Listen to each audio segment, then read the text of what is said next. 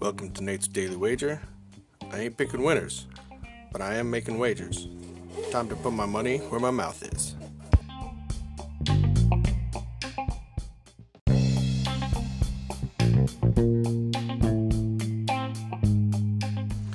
This is Nate's Daily Wager for April 4th, 2022.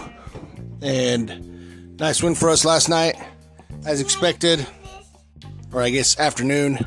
And uh, Denver took care of the Lakers because, you know, the Lakers aren't any good. So that's positive. and uh, tonight we got the uh, NCAA national title game.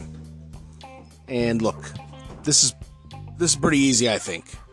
I don't know how Kansas is only giving up four, and that's fine. But Kansas, definitely the superior team, and UNC, look, beating Duke twice, giving Coach L his L's, like that's it.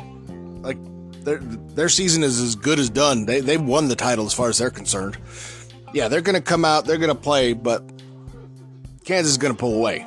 So we're gonna take Kansas Rock Chalk Jayhawk minus four against UNC Tar Heels in tonight's men's NCAA college basketball championship.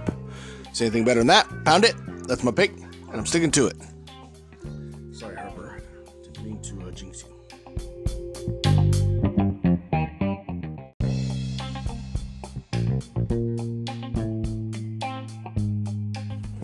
Please remember to rate, review, subscribe in your favorite podcast application. Tell me how much I suck or how much money I'm making you.